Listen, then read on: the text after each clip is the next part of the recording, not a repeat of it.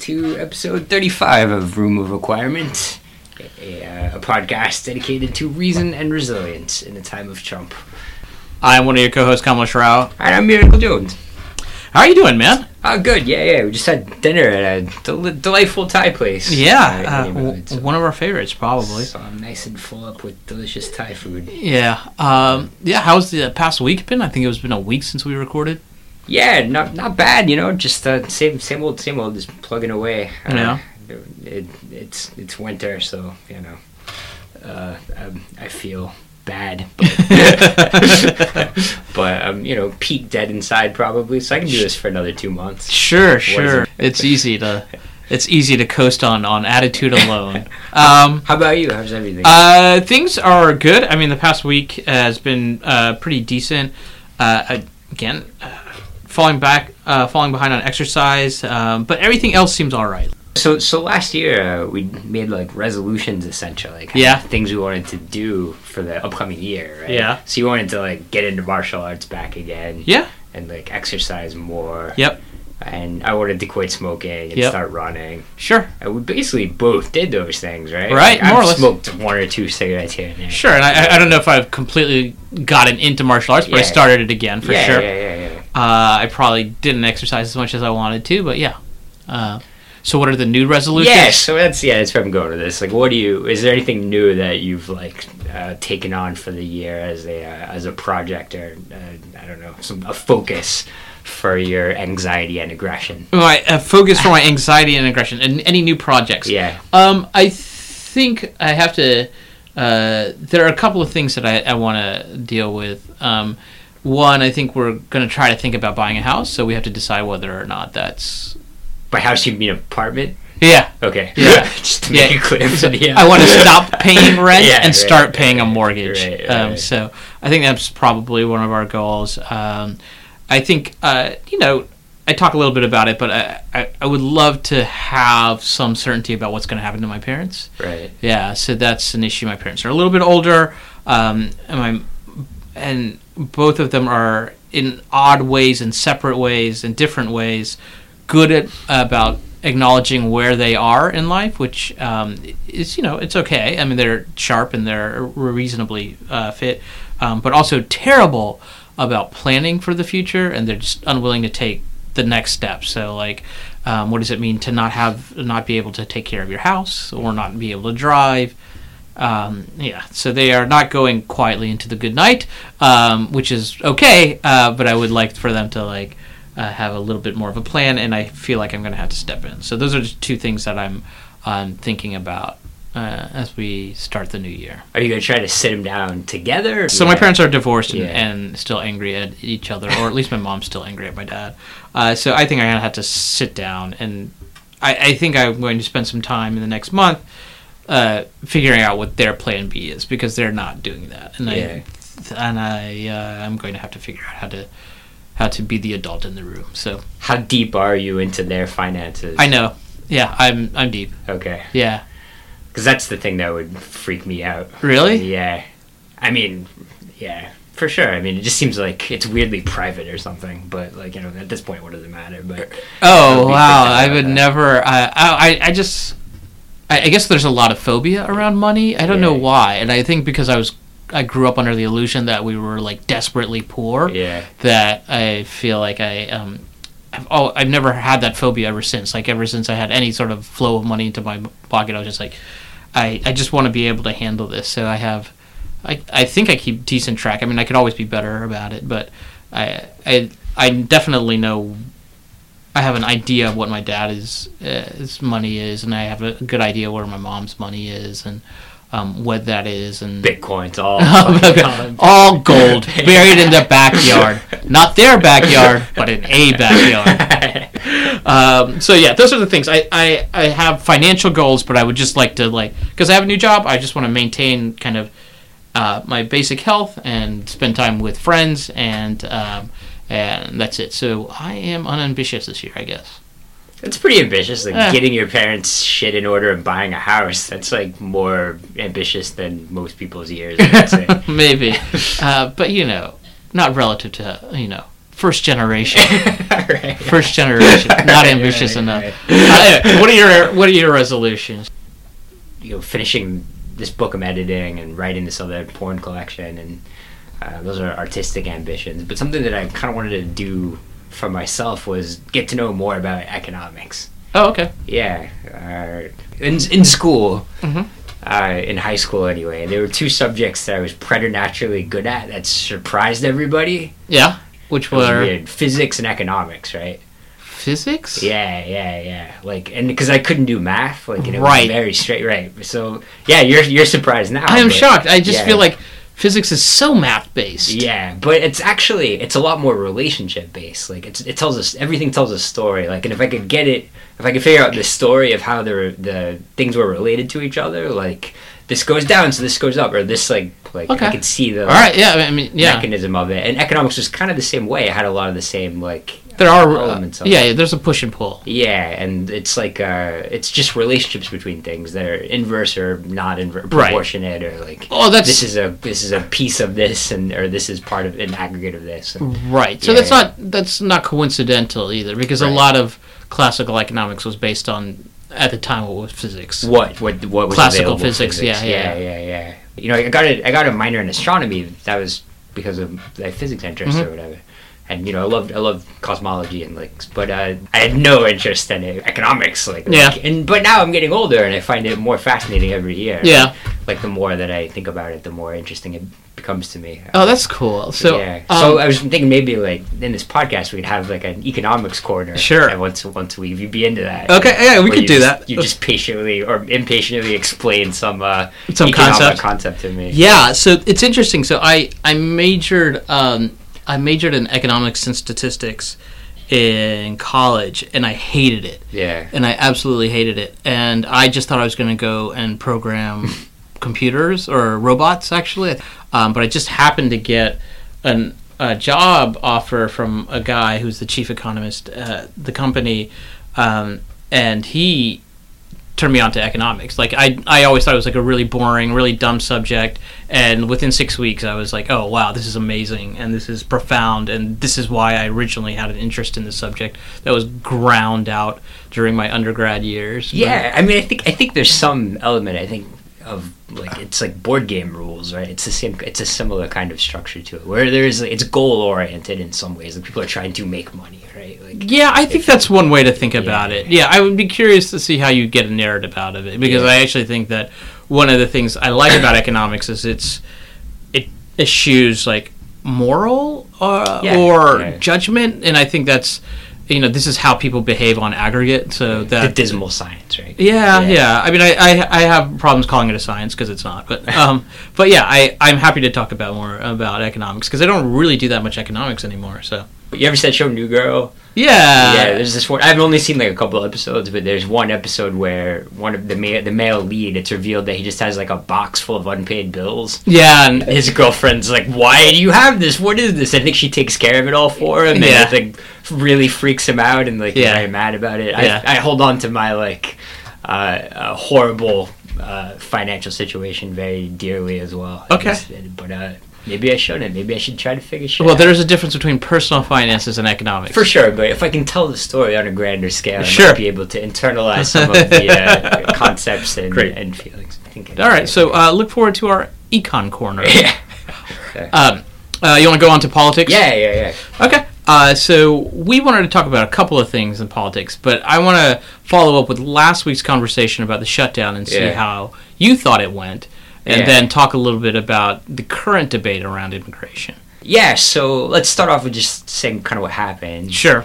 Uh, there was a two day shutdown, two business days, I guess, Friday and and Monday. Yeah. Yeah. Uh, and just kind of happened over the weekend. right. And then the Democrats uh, pulled out of the shutdown, uh, securing a verbal deal that DACA or some sort of legislation would be brought to debate and then theoretically a vote in the Senate. And it would theoretically be a piece of legislation that Schumer agreed with, right? So McConnell and Schumer would both turn their keys on a piece of legislation and it would be put to the vote in the Senate, right? Okay. Uh, and the uh, other piece of this deal uh, was the CHIP funding, which was Yeah. uh, something that had been offered by the Republicans already. Right. But that was agreed to, and CHIP's been funded for six years as Okay. part of the continuing resolution. And then the other part was this continuing resolution was only for three weeks. So uh, this all has to happen before the February 8th. All right. And so, what do you think was the gain, and was it worth it for the Democrats to go through this whole shutdown, showdown? Uh, yes, I think so. I Okay. think What gain- was what was the gain? the gain was uh, people became very incensed. People became aware of immigration as a fight or as the fight that would be happening now, right? In a way that previous to the shutdown they were pretty uh, unconcerned about or uh, ignorant of or un, un, unenthusiastic about. So you think this rallied the Democrats or the left around the cause of immigration, as unified them around? A little bit. Nothing had been decided previous to this, and nothing's been decided yet as far as negotiating around any of the core tenets of immigration right now, which are Sure.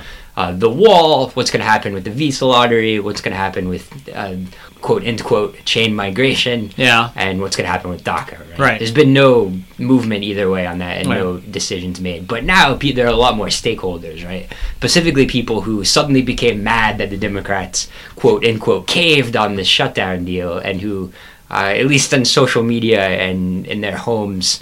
Uh, decided that they had been against or been for DACA and a strong showing on DACA all along, even though really nobody had been talking about it until after the shutdown was over. Right. So you think Schumer actually came off? Do you think he comes off looking well, or do you think he he played well? Two things: does he look good, or and did he play well? one of the things I remember about Chuck Schumer, minority leader, is that it doesn't seem like he cares very much how he looks. Yeah. Uh, he's Yeah. uh, more interested in being the tactical representative of the Democrats, and and he's unselfish. He's interested in helping other people sort of like improve their brand, kind of at his expense, right? In a way that's a little bit transparent. You can see Gillibrand. Can you give me an example? Right. yeah, Gillibrand, as the other senator from New New York, York. Right. Right. uh, had uh, was able to vote against every single Trump nominee, right?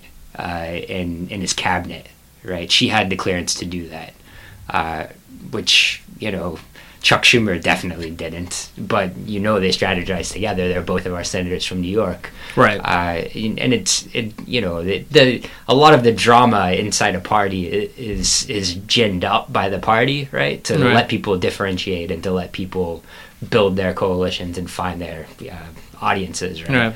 and you know a lot of senators were able to vote against this uh, resolution continuing resolution thereby announcing that they will be running in 2020 right Right. you know showing that they are going to fight for immigration Right. you know nothing was decided and we're back to essentially status quo before we were before the shutdown except CHIP is funded Right.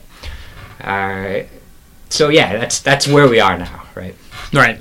uh, and then as of yesterday the white house has put forth a immigration proposal Right. uh, which is very both right and left in a way that is confusing and that it offers a amnesty for 2 million people uh, Roughly. approximately 1.8 million people and but also calls for 25 billion in border security funding Right. uh, the end to the visa lottery and the end of chain, Chain migration going forward. Yeah, yeah.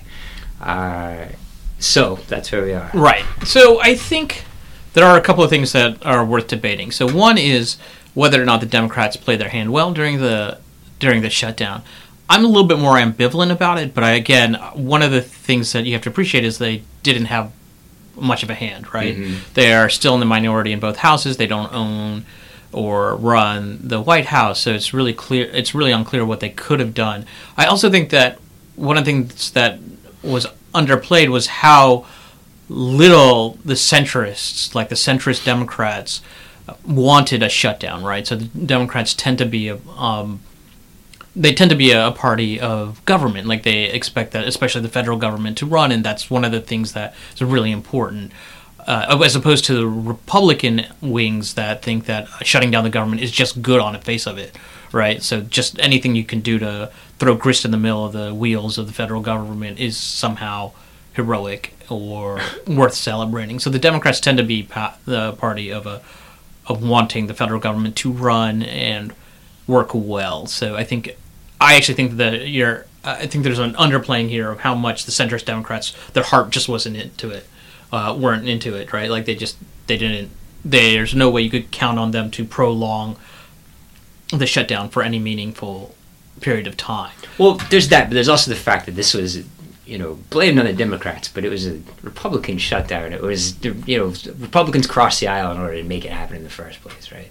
So Lindsey Graham and uh, you know a few other Republicans voted against Jeff Flake Right. voted against the continuing resolution at all. So the Republicans didn't have complete party uh, hegemony until the deal was made for DACA to be heard, for the Right. bill to come forward. I think not enough was made of that fact Sure. that uh, it was not until Mitch McConnell, you know, promised his own party that he would bring this bill forward before March that the the government was sort of pushed forward. Right. Right. I just so I'm not in some ways contradicting you. I just want Yeah. to point out No, my sure. Yeah. my take is actually that the Democrats had a weak hand, Right. and and one of the things that made it especially weak was the fact that you have centrist government uh, centrist Democrats who are not willing to shut down the government. Absolutely, but I guess where I'm going for that is that there were centrist Republicans who were. So I think they kind of canceled each other out, right? Right, that's centrist, yeah.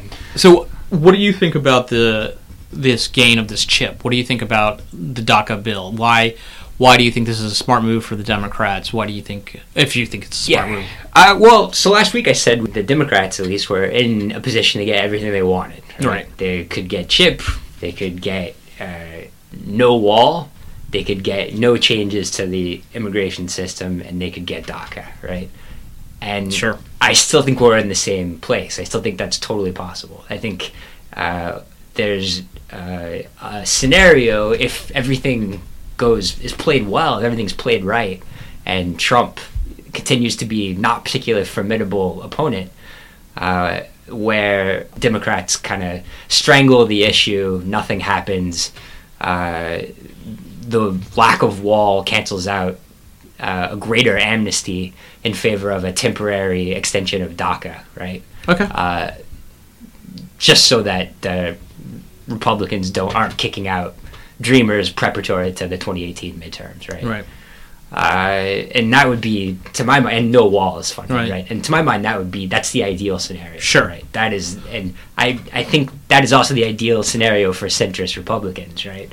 Because they don't want to have to run on this, right, one way or the other. They Right. would prefer this wedge issue be kind of taken away. And the wedge issue being DACA. Yeah. Yeah. Yeah. Right. So, one of the things that I think is successful about the Democratic standoff, as it were, was the fact that you have a relatively clean immigration bill coming forward, right? And so you really do force the Republicans to do what they have been trying not to do, which is vote on DACA, because. Mm. On the one hand, they don't want to take the consequences of shutting the program down, but at the same time, I don't think they can, or they perceive that they can't withstand the co- the the blowback they'll get from their own constituents if they actually vote for some sort of quote unquote amnesty, right? So my conclusion of the about the shutdown is that Democrats had a weak hand, and just by putting forth this idea that they will vote on immigration, it's actually not a small it's not a small victory, right? So you can put forth a, a bill on immigration. You can force if it passes the Senate, which it very well could, right? I think you can get Democratic solidarity and then a couple of people on the Republican side to at least put it forth. I'm not exactly sure if they're going to bring that bill to the House. And either way, if the House votes it down, I think it's on the House, right? I think they're going to have to, they're actually going to be put on record as either not wanting to vote or voting it down. Or, and on the offhand chance that they have to, they actually vote for it, then they will come in front of Trump. Yeah, I mean the the let's let's game this out a little bit. Right? Sure. And this would be the the the second sort of order brilliance of a Schumer move if this is actually in the cards where Right. it's it draws out for a really long time, right? Yeah. Where it's it it sucks up the entire spring. That would be incredible, right? And you'd keep, and you'd keep rolling over the funding bills. Yeah, yeah, yeah, yeah. Okay. So the way that would work is the Republicans would conspire with the White House to put forward uh, immigration bill that the Democrats don't like, right? Uh, that is yes. yeah. So that seems like a likely scenario. right. So that would be the first thing out the gate, right? So we have this bill that the Democratic constituency hates. The base like gets fervent about it, and the Democrat Democrats, especially in the House, don't have the cover to break ranks and vote for it, right? And the Democrats in the on the right don't want to give any amnesty, right? So it sets off the firebrands in both parties against each other, and the bill fails, right? Okay. In which case, that would, you know, like the healthcare bill trying to be overturned, right? You just couldn't get to a consensus, and Trump just isn't strong enough to control his party, right? Right. And that would be in the interests of centrist Republicans like McConnell, Cornyn, everybody, you know, Right. working kind of against their own bill here, and Sure. certainly against Trump, right? Uh, and so then I think after that happened, after the, all the brush was cleared out of that uh, kind of debacle, then there would be space for a clean DACA bill to be passed in the ashes of that, right?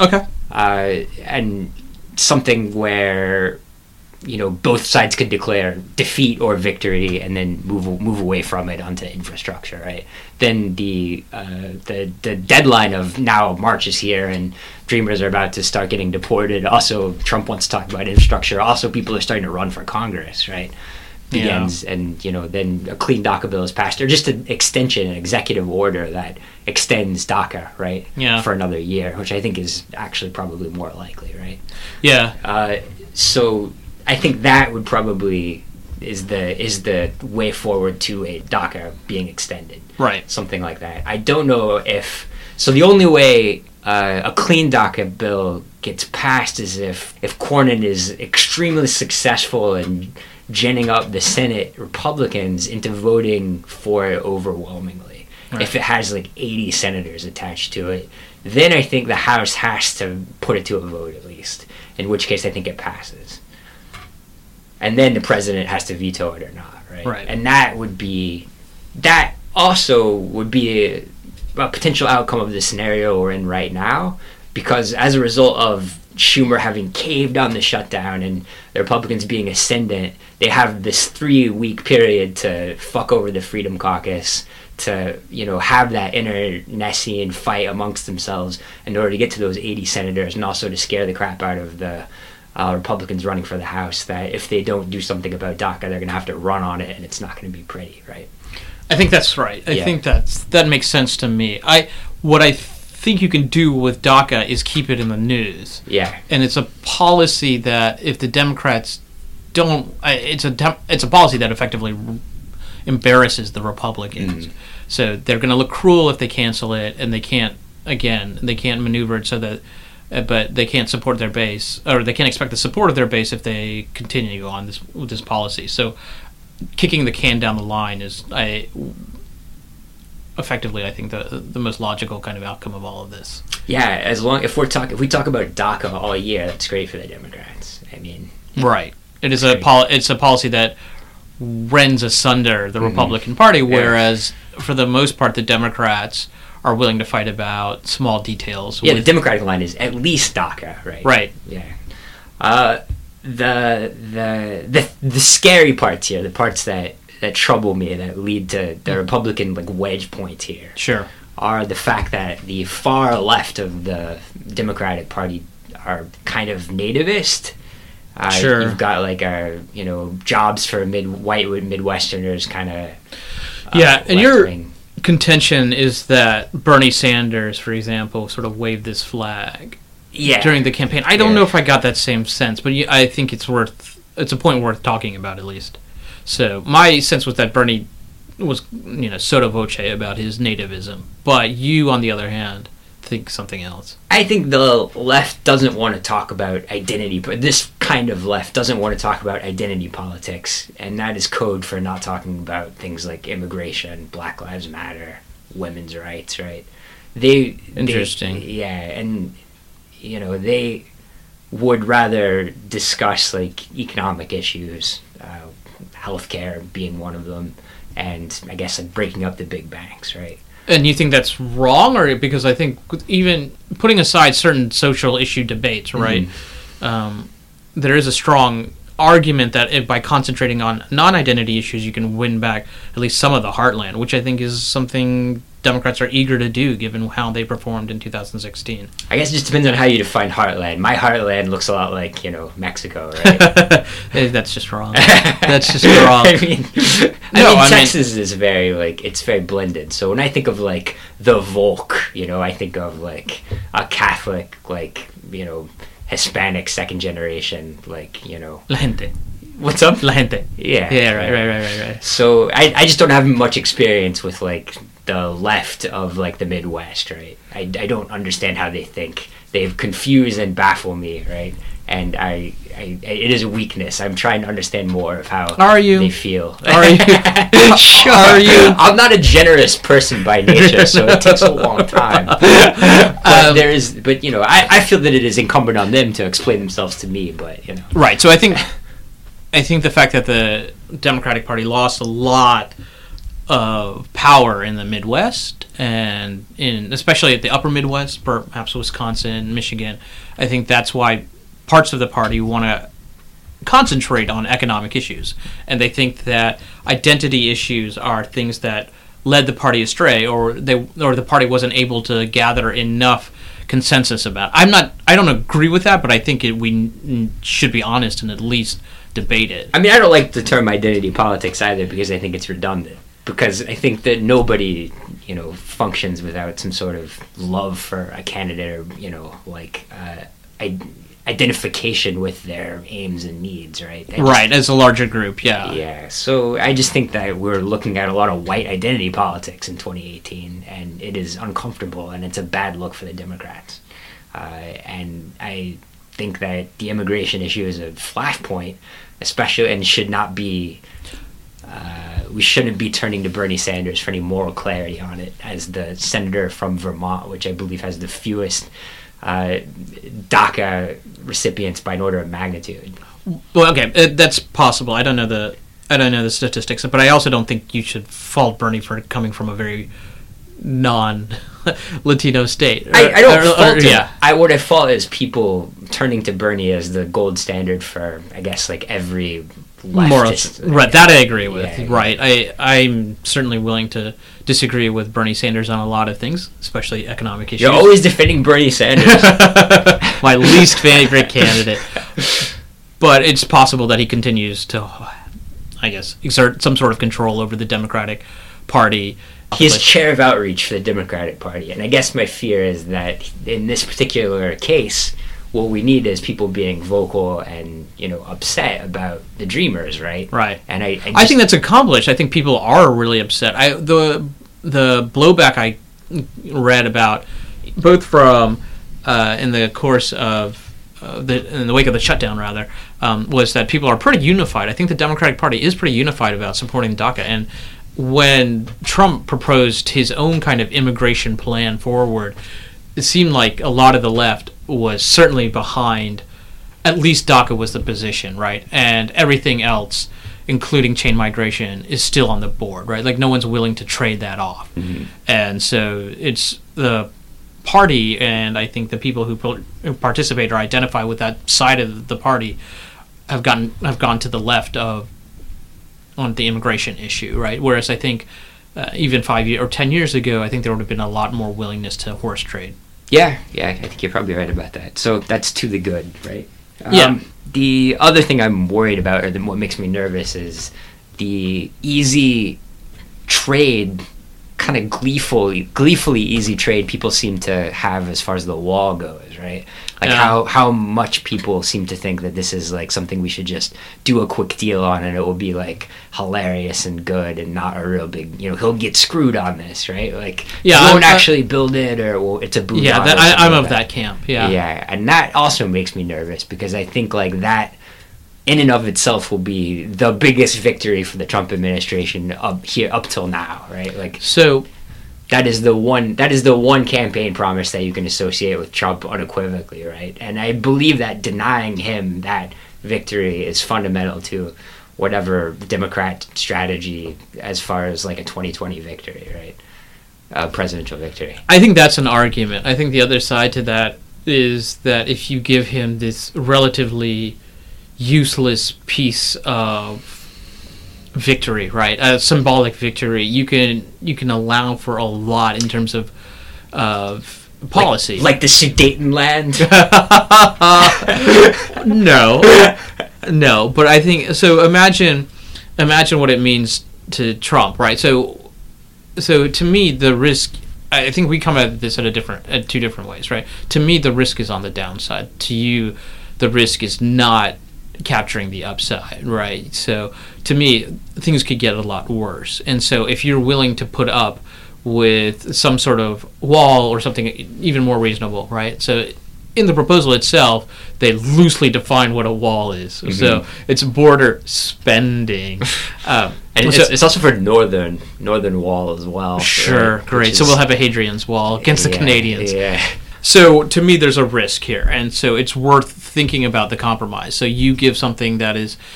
Uh, you have to think about if you're going to work with the Republicans, thinking about compromise in terms of what do you give in terms of border security. Yeah. With Donald Trump, it is cheap, it's superficial, it's the wall, whatever he gets to call the wall. It's much more difficult to think about uh, a smarter, say, Donald Trump version 2.0 or a Tom Cotton or uh, uh, what's his name, Perdue. um, what those guys would actually want in terms of border security because I think they are willing their their border security is just a list of unending demands.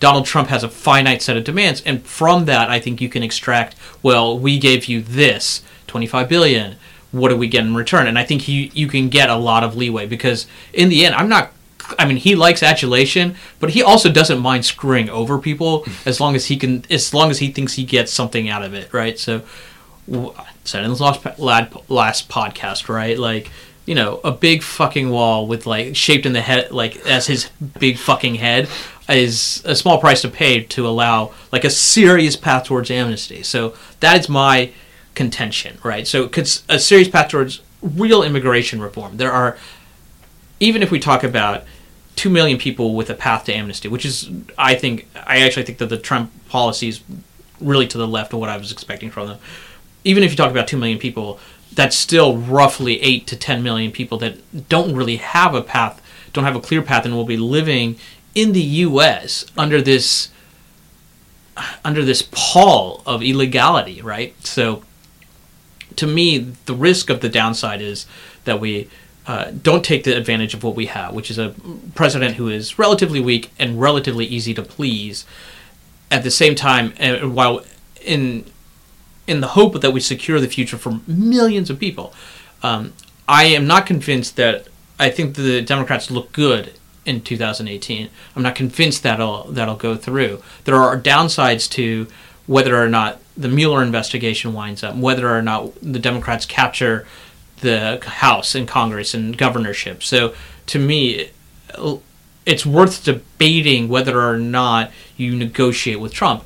Um, and I would also just want to point out that the negotiations, like we said, could drag out, yeah. and that in itself is a victory for the Democrats. So that's that's my take on it. Yeah, we were talking yesterday, and my contention was that the easy play would be for Schumer just to say, you know, no negotiations about the wall till the Mueller investigation is successfully concluded, right? Like you know, however long it takes him to reach a conclusion about this, and then we'll talk about the wall, right? Like, we don't know if you're someone we can negotiate with because we don't know whether you'll be able to sign anything because you might be uh, under, you know, impeachment proceedings at the end of all this, right? It's a you're you're not a you're not a valid person at the table right now, Mr. Trump. We're we have you appointed a special prosecutor to investigate your, you know, campaign, in which case we don't know where this is going, right? Mueller hasn't even talked to you yet. How can we do a deal with you on the wall, right? And also, this would have the, the double goal of insulating the Mueller investigation from being fired. I see where you go with that, but so yeah. what happens to DACA when it rolls around in March?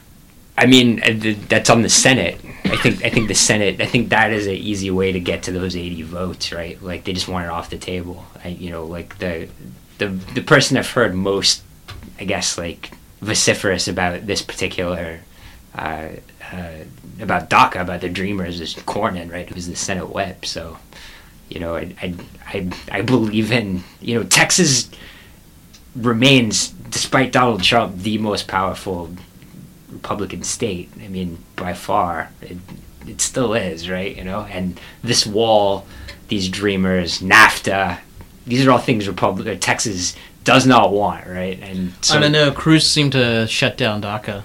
I mean, Cruz is going to cruise, right? Or, Cruz uh, is within eight points of Beto O'Rourke, right? I don't know who Beto O'Rourke. He's the guy running for Senate as a as a Dem- Cruz is on the line this year, right? He's running for Senate, right?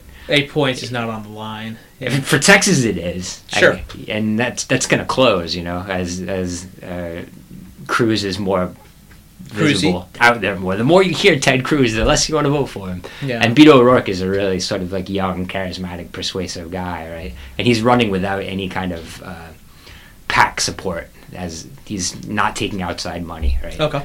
Which is when people hear that, supposedly they like him. You know, sixty percent of people are willing to vote for him in Texas.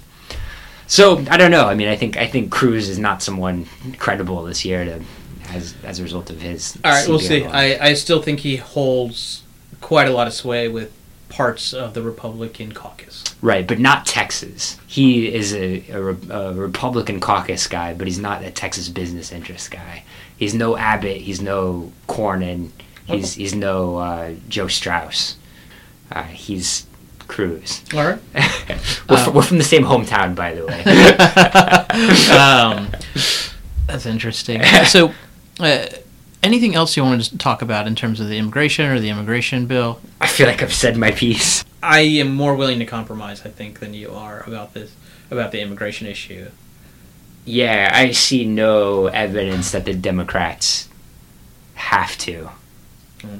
Uh, and I see I feel like the Democrats, by not by entering in with that view of, of where the Democrats are, you there's a lot of downside risk, and you risk overplaying your hand, which I I I don't think it's a clear win for the Democrats in 2018. That's all. if the Republicans pass extremely cruel and aggressive anti-immigration legislation over the Democrats, if they shove it down America's throat, that's one thing, and that's terrible. But if they pass moderately cruel, stupid legislation with the complicity of the Democrats, giving it the stamp of American, you know, compromise or whatever, that sends a message to the world that America can't be trusted as a. Uh, uh, there's no party in America that they should support as, that is reasonable, frankly, that is uh, representing America's best ideals. And it also sends a message to the core Democratic voters that there's nobody standing up for things that are just like obviously true, like immigration is good.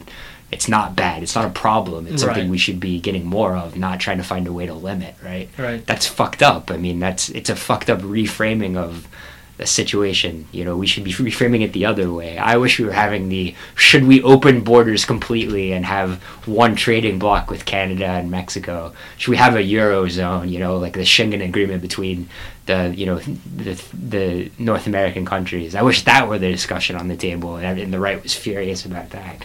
Instead of should we build fucking wall, uh, uh, uh, shutting out Canada? I Right. mean, that's crazy. So. Yeah.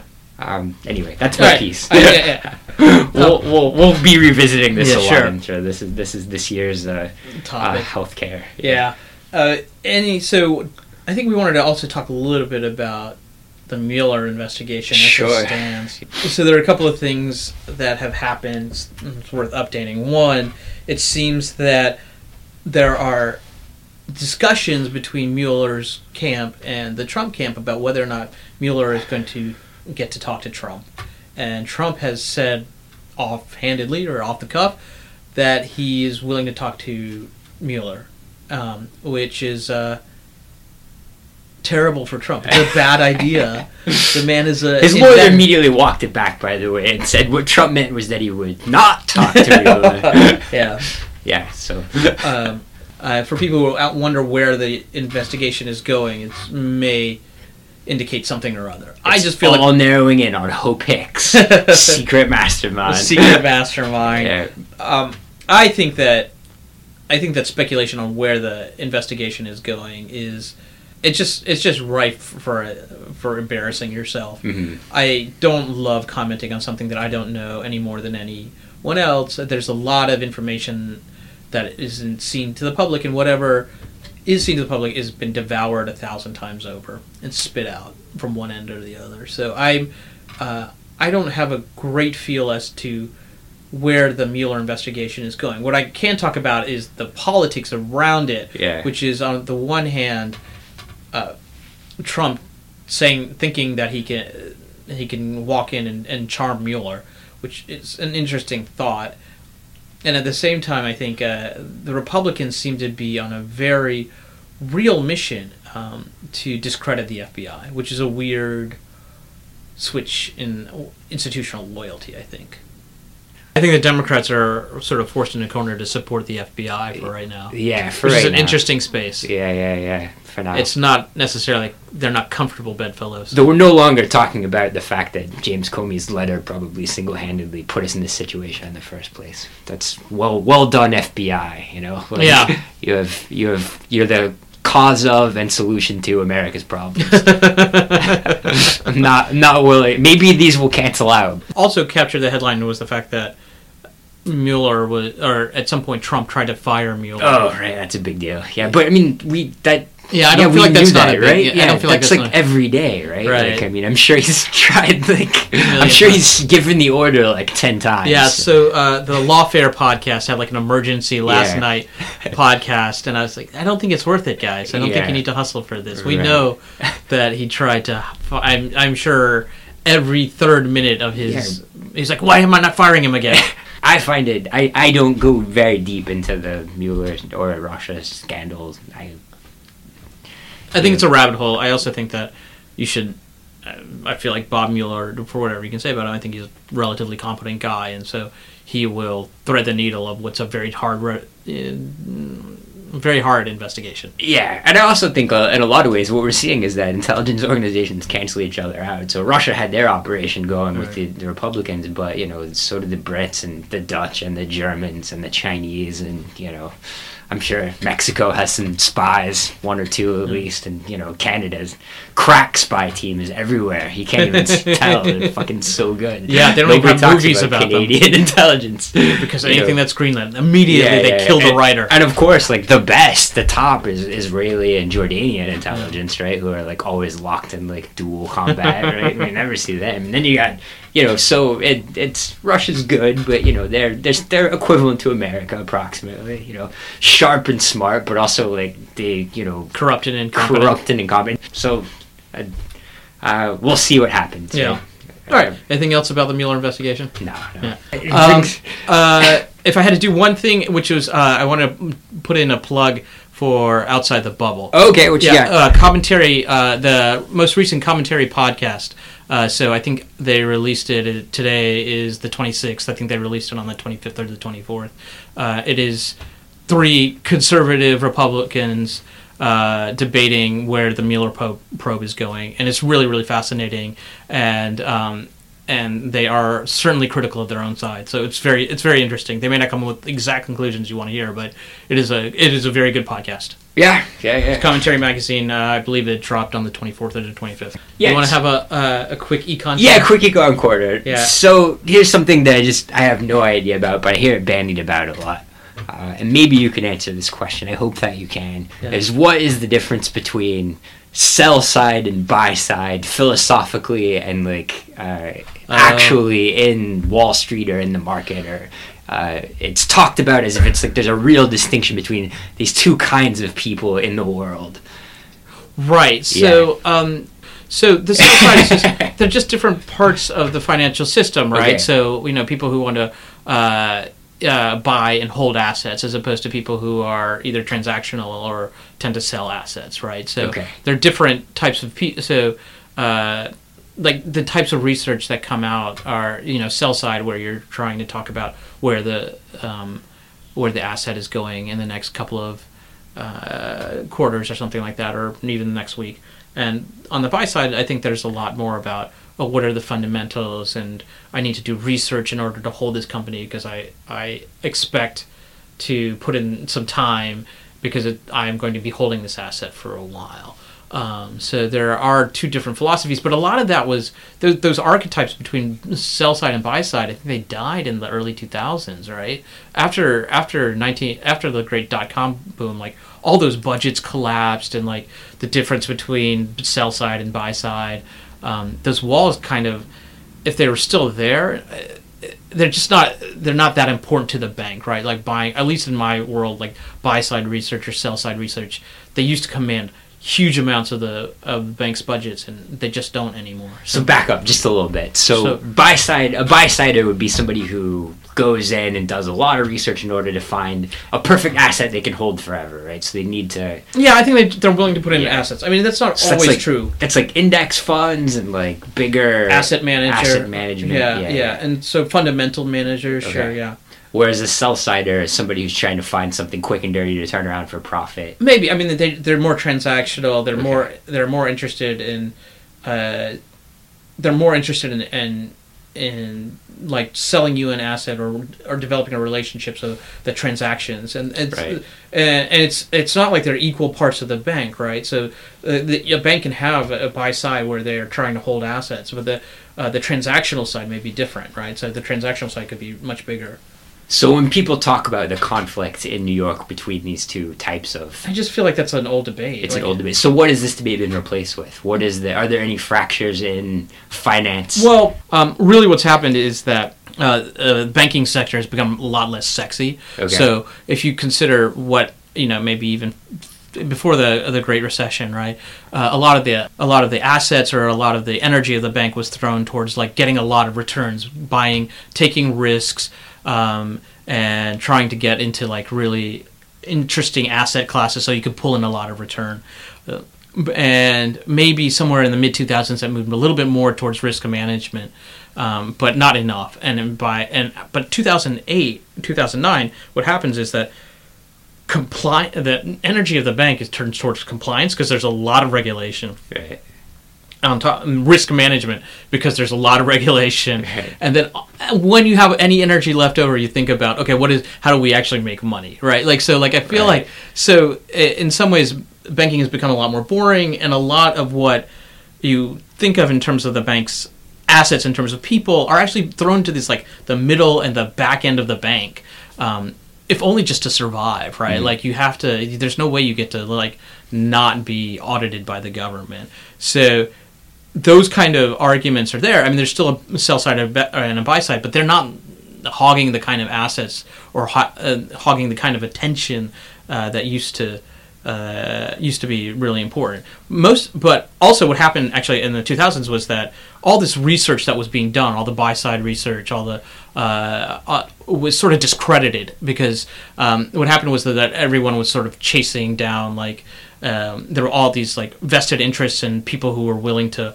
plug this or that dot com stock um, because they happened to have a share in it, and so they were writing glowing reports. Interesting. So a lot of that became discredited. So people stopped buying that kind of research, um, and and so that's what happened in the 2000s. And now, really, a lot of it in 2010 on, it's more about the data and like getting new kind of data sets and doing a lot of crunching uh, with algorithms and and AI or machine learning. So it's so the quant what became what were quant shops are are sort of AI labs now with with all sorts of weird streams of data. That's what's interesting. It's not really like sitting down having a report thinking about the fundamentals.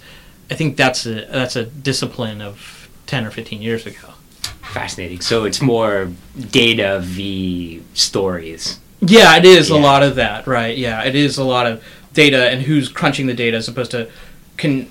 I mean, the people who can do fundamental analysis now are, are few and far between, and I think that's that's unfortunate. It's an important skill to be able to say, well, I think this business is going to do well in the long term because I like how they're operating, Right. as opposed to okay, well, let me just figure out like Or me- what, what they're making in 40 Right, years will right. still continue to be in. Right, exactly. Those Yeah. kind of bets, right? Mm. Those that's what fundamental research was. It was a lot of other things too, but it used to be an important skill. I think it's still an important skill.